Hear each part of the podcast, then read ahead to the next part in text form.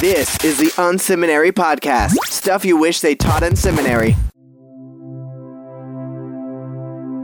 Hey, friends, welcome to a, special edition of the Unseminary Podcast. Super excited that you have tuned in, and even more excited for my guest today, Tanya Marlow. Uh, she wrote an article that really stuck out to me um, around this whole report that came out on uh, Ravi Zacharias and really the kind of full picture, or uh, maybe it's not the full picture, a, a portion of what's come out in that uh, that area. And I thought what what Tanya had to say was super uh, poignant, and I, I, wanted to expose you to her and to to what she had to say. Uh, so, welcome to the show, Tanya. So glad you're here. Thank you so much. It's great to be here. I, I wonder if we could start with you telling us a little bit about yourself. Kind of give us your context and tell us a little bit about who you are. well, um, the way that I put it in short is that I used to be a full time Christian minister and um, mm-hmm. a lecturer in kind of uh, biblical hermeneutics um, at a kind of uh, lay ministry level. And then I got sick and became a writer. Um, and so my mm. story is that I always felt a call to Christian ministry, like I guess um, most mm. of hmm. your listeners. And um, I happened to marry someone who also felt a call to Christian ministry. I felt a call to go abroad. He felt a call to be a Church of England vicar. And uh, well, however many years on, and uh, he is in the Church of England, and we haven't really gone abroad. And um, the thing that kind of nice. blew blew up my life uh, was uh, ten years ago when I gave birth. I already had um, an, an illness called myalgic encephalomyelitis, and uh, when I gave birth, that mm. made it worse. And overnight, I had a baby and became bedbound. And I have been mm. housebound for the past 10 years. And being in that experience has made me look again very deeply at how the church teaches about theodicy and the reasons for suffering, and looking at actually how some of those reasons mm. can do great pastoral damage. And so, where I'm coming from in this whole thing mm. is I'm very interested in stories and the danger of the single story. I think it's Chimamanda Adigozie, who's a who's mm. a novelist who says that the danger of the single story. And when we, as a church, mm. just present one story instead of the fullness of God, often that can have great pastoral damage. Mm-hmm. And that's I'm about to start a PhD on mm. chronic embodied suffering in Job, and so that's where I'm coming from, looking at um, the kind of stories we tell and when actually they can be pastorally very harmful and I'm from Britain. Well, I um, the accent. Yes, yeah, which is wonderful. Which is yeah, exactly. I I, I like to joke with uh, you know with my friends from across the pond when I when I meet them. I, I'll often say um, like oh something like. Man, I, I really love your Texas accent. Where whereabouts in Texas are you from? And they'll look at like me like they're gonna slap me, um, which is kind of funny. So, um, well, I so I bumped into your article and I don't I was actually thinking right before we jumped on. I'm not sure how. It was it's just the magic of the internet, I guess. Someone must have passed it along to me. Um, and I I so the title is uh, but his books are still good, right? Five things Christians must stop saying about sexual abusers. And um, I thought this was an incredibly poignant article.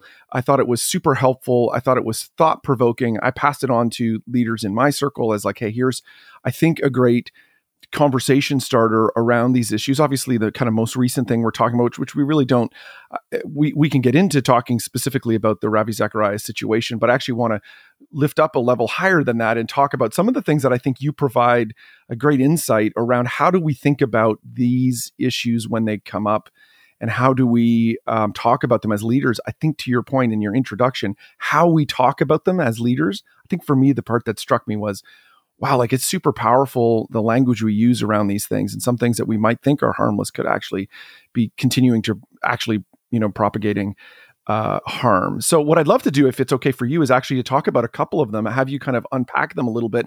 We'll link in the show notes, people that are listening, we'll link to the full article. We're going to email it out to everybody to, to link a link to that. So, make sure you get a chance to read it. This is kind of a, uh, I'm hoping is in to whet your appetite, uh, dear listeners, to to invest the time to uh, both read and then pass on and, and talk this. So, uh, one of the things you talk about is the false equivalency um, tell me about that. What what is a false equivalency, and how could we fall into that trap?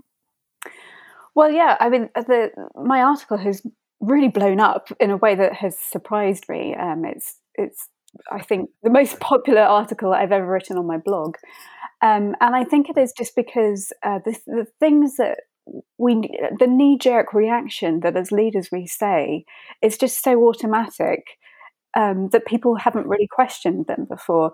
And so the automatic thing that people want to jump to is to say it's a terrible thing that this church leader did, but um, I'm a sinner too.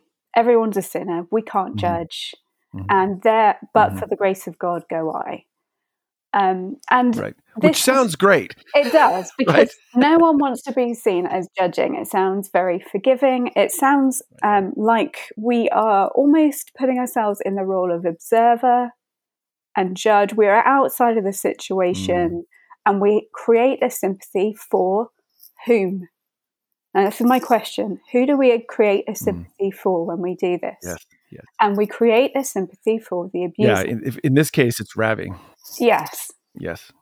And so when we say there for the but for the grace of God go I, I, I like to do a little test every now and again and say to myself, outside of the church, when we know this is supposed to be the right answer, what does the average person think when they hear this? And I think mm. if you mm. said to the average person, mm-hmm. someone I really admire has just been it's just been revealed that they have been doing an awful criminal activity. One of the worst things you can do to someone. Mm-hmm. This is sexual abuse we're talking about. Mm-hmm. This is this is violating women's bodies. This is things that you know a woman dreads, and any survivor who's been through that, it's mm-hmm. it's absolutely terrible. And if you said to them, mm-hmm. "How do you mm-hmm. respond to that?" would they go, "Well, I don't know. I kind of understand it. You know, it, it could have been me. Right. Like if that is your reaction yeah. to, well, there but for the grace of God go I, then you you might need to see a therapist um, because actually having this kind of if you if you can't trust yourself not to yeah. to do what is an awful crime and a, and a heinous sin, then I think we've got some issues. And so, although it sounds good, what it does is to make a false equivalency between the, the things that we all understand. You know, I woke mm-hmm. up, I was grumpy this morning. I got short with my kids because, you know, I didn't have enough coffee in my system. Um, we understand that. That is sin that is relatable. Right. But when we make the extreme yeah. evil of sexual abuse a relatable sin, right then we are saying that that is an understandable thing. And we've just got to ask ourselves what does that say to survivors of abuse? And what does it say to right. abusers when we make this kind of false well, and that's, Yeah, that's permission giving, right? Like ultimately yeah. it's it's setting up an environment. You could unwittingly be setting up an environment that is actually creating permission for people to step towards that behavior um, which is which is you know obviously no one wants that you know that when I, again I appreciate that idea of stepping back and saying hey well how, how is this heard in the in the general um, public? Um, yeah I, the, the, thing that I know for me um, over these last number of years as the kind of Me Too movement gain, gained traction I have and as I've opened up these kind of conversations with uh, the women in my life, I have been shocked at the depth of um, you know how often women have experienced this kind of violence, and uh, and I, the thing that I think this particular this false equivalency um, is particularly dangerous is we know um, you, you'd have to have your head in a sand as a leader to not realize the depth at which uh, women have experienced, or uh, people, but primarily women have experienced um, sexual violence to create this kind of path unwittingly by creating false equivalency by saying, "Oh yeah, this is, um, you know, this is normal." You're you're normalizing incredibly dangerous mm. behavior, um, evil, um, wicked behavior. Um, another thing you said that that uh, that I found particularly interesting was this whole idea of idolizing his books or idolizing his his and I because I've seen this one time and again yeah. since this. It's this it's this disconnection of like, well, what he what he wrote was still great, right? Um, and and I, so I I Ravi actually came and spoke at my college 20 plus years ago, and um, he was there for a week of lectures, and it was incredible. Like it was an amazing experience, um, and it was you know, it was one of those, you know, it's like you don't really remember lots from college. I do remember that. Mm-hmm. Um, and I think we have this knee jerk reaction to say, yeah, yeah, yeah, but it's still good if I buy his books, right? Or, or feeling bad about like, oh, I can't believe the publishers are pulling his, his works uh, talk us through that. Why is that problematic in this, you know, this kind of idolizing of his work? Mm. Why is hmm. that problematic? Because we see this, this happens every time when one of these leaders, uh, you know, when this stuff is exposed, you see that come up time and again. Okay, well, to answer that, I feel like I have to back up a little bit. Um, there's a guy called David Finkelhor, which is a fabulous name. And um, he, in 1984, he published a thing about the, the four stages to that, a, that an offender goes through before committing mm-hmm. the crime. I think he was talking in particular about um, child abuse. Mm-hmm. And in order to get to the stage where someone commits something of great evil, they have to overcome their own obstacles. We talk about grooming and we're very familiar with grooming the victim, but we're less familiar with the way that offenders actually have to groom themselves in order to persuade themselves wow. that what they are doing yes. is okay.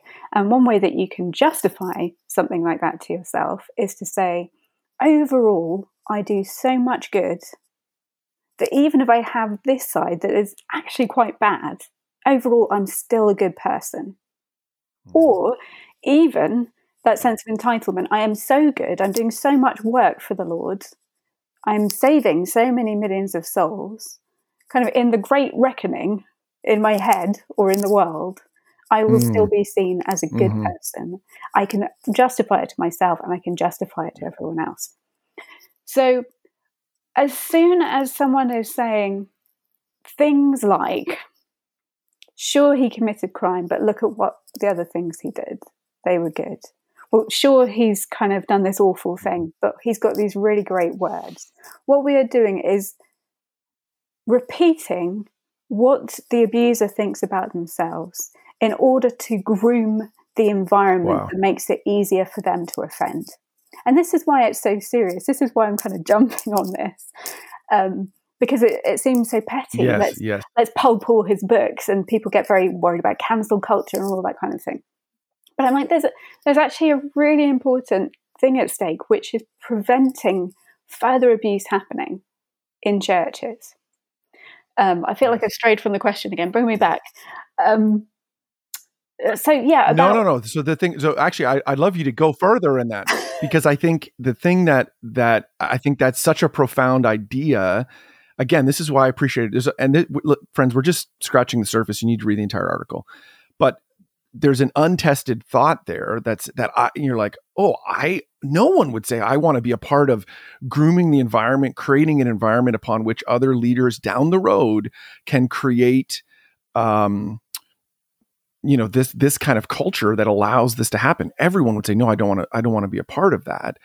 But in order for us to do that, we've got to stand up at this moment and say, actually, this was wrong, and we've got to um, remove his, in this case, Ravi's ability to influence people because there are other people, again, out there, and you didn't say this, but this is where my mind went. There are other people out there who are building similar power structures around themselves so that they're able to set up and I shouldn't say people there's other guys there's other men that are out there that are doing this well I was just going to say on the gender thing because um, you know, I've been having a discussion about this um, from the article, and I did point out that um, twenty percent of women in their lifetime will have experienced um, some kind of forced sexual act, and four percent of men. Mm-hmm.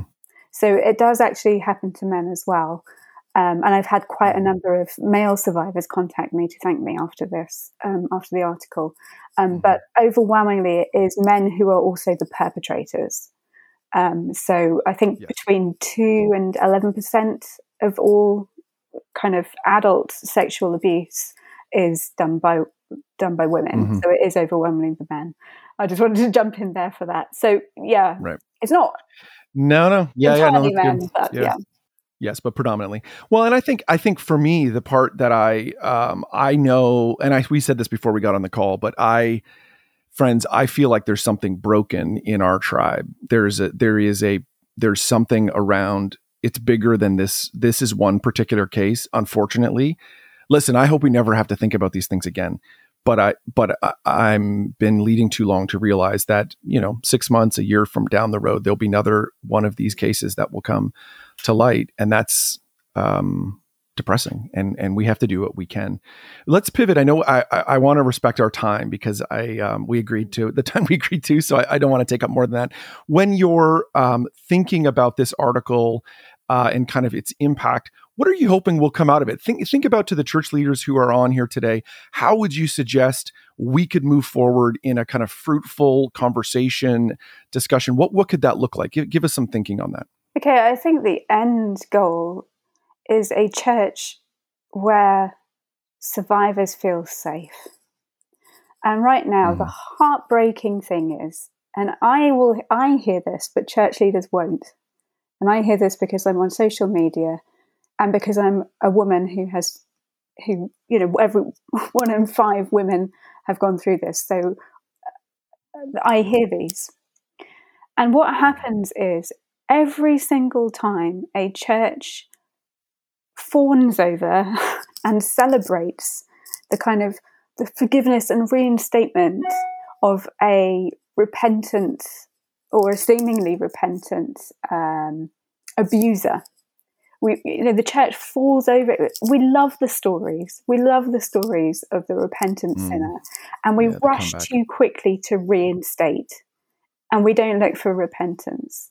And actually we all theology is a question of emphasis but the emphasis needs to be rebalanced because there are so many men and women who are leaving the church because of this. And i don't just mean the direct abuse mm-hmm. survivors but the whole watching world has seen that there is something rotten to the core mm. about a church that will mm. hold up as their exemplars the abusers, that will quote from books and say their work is so important that I'm going to quote from a rapist, as if that's the best theology that we can offer the world. I think we can do better. Right. But that means we've got to start talking about it. Right. And we've got to adjust this knee jerk reaction and be more focused on the survivors and what they need.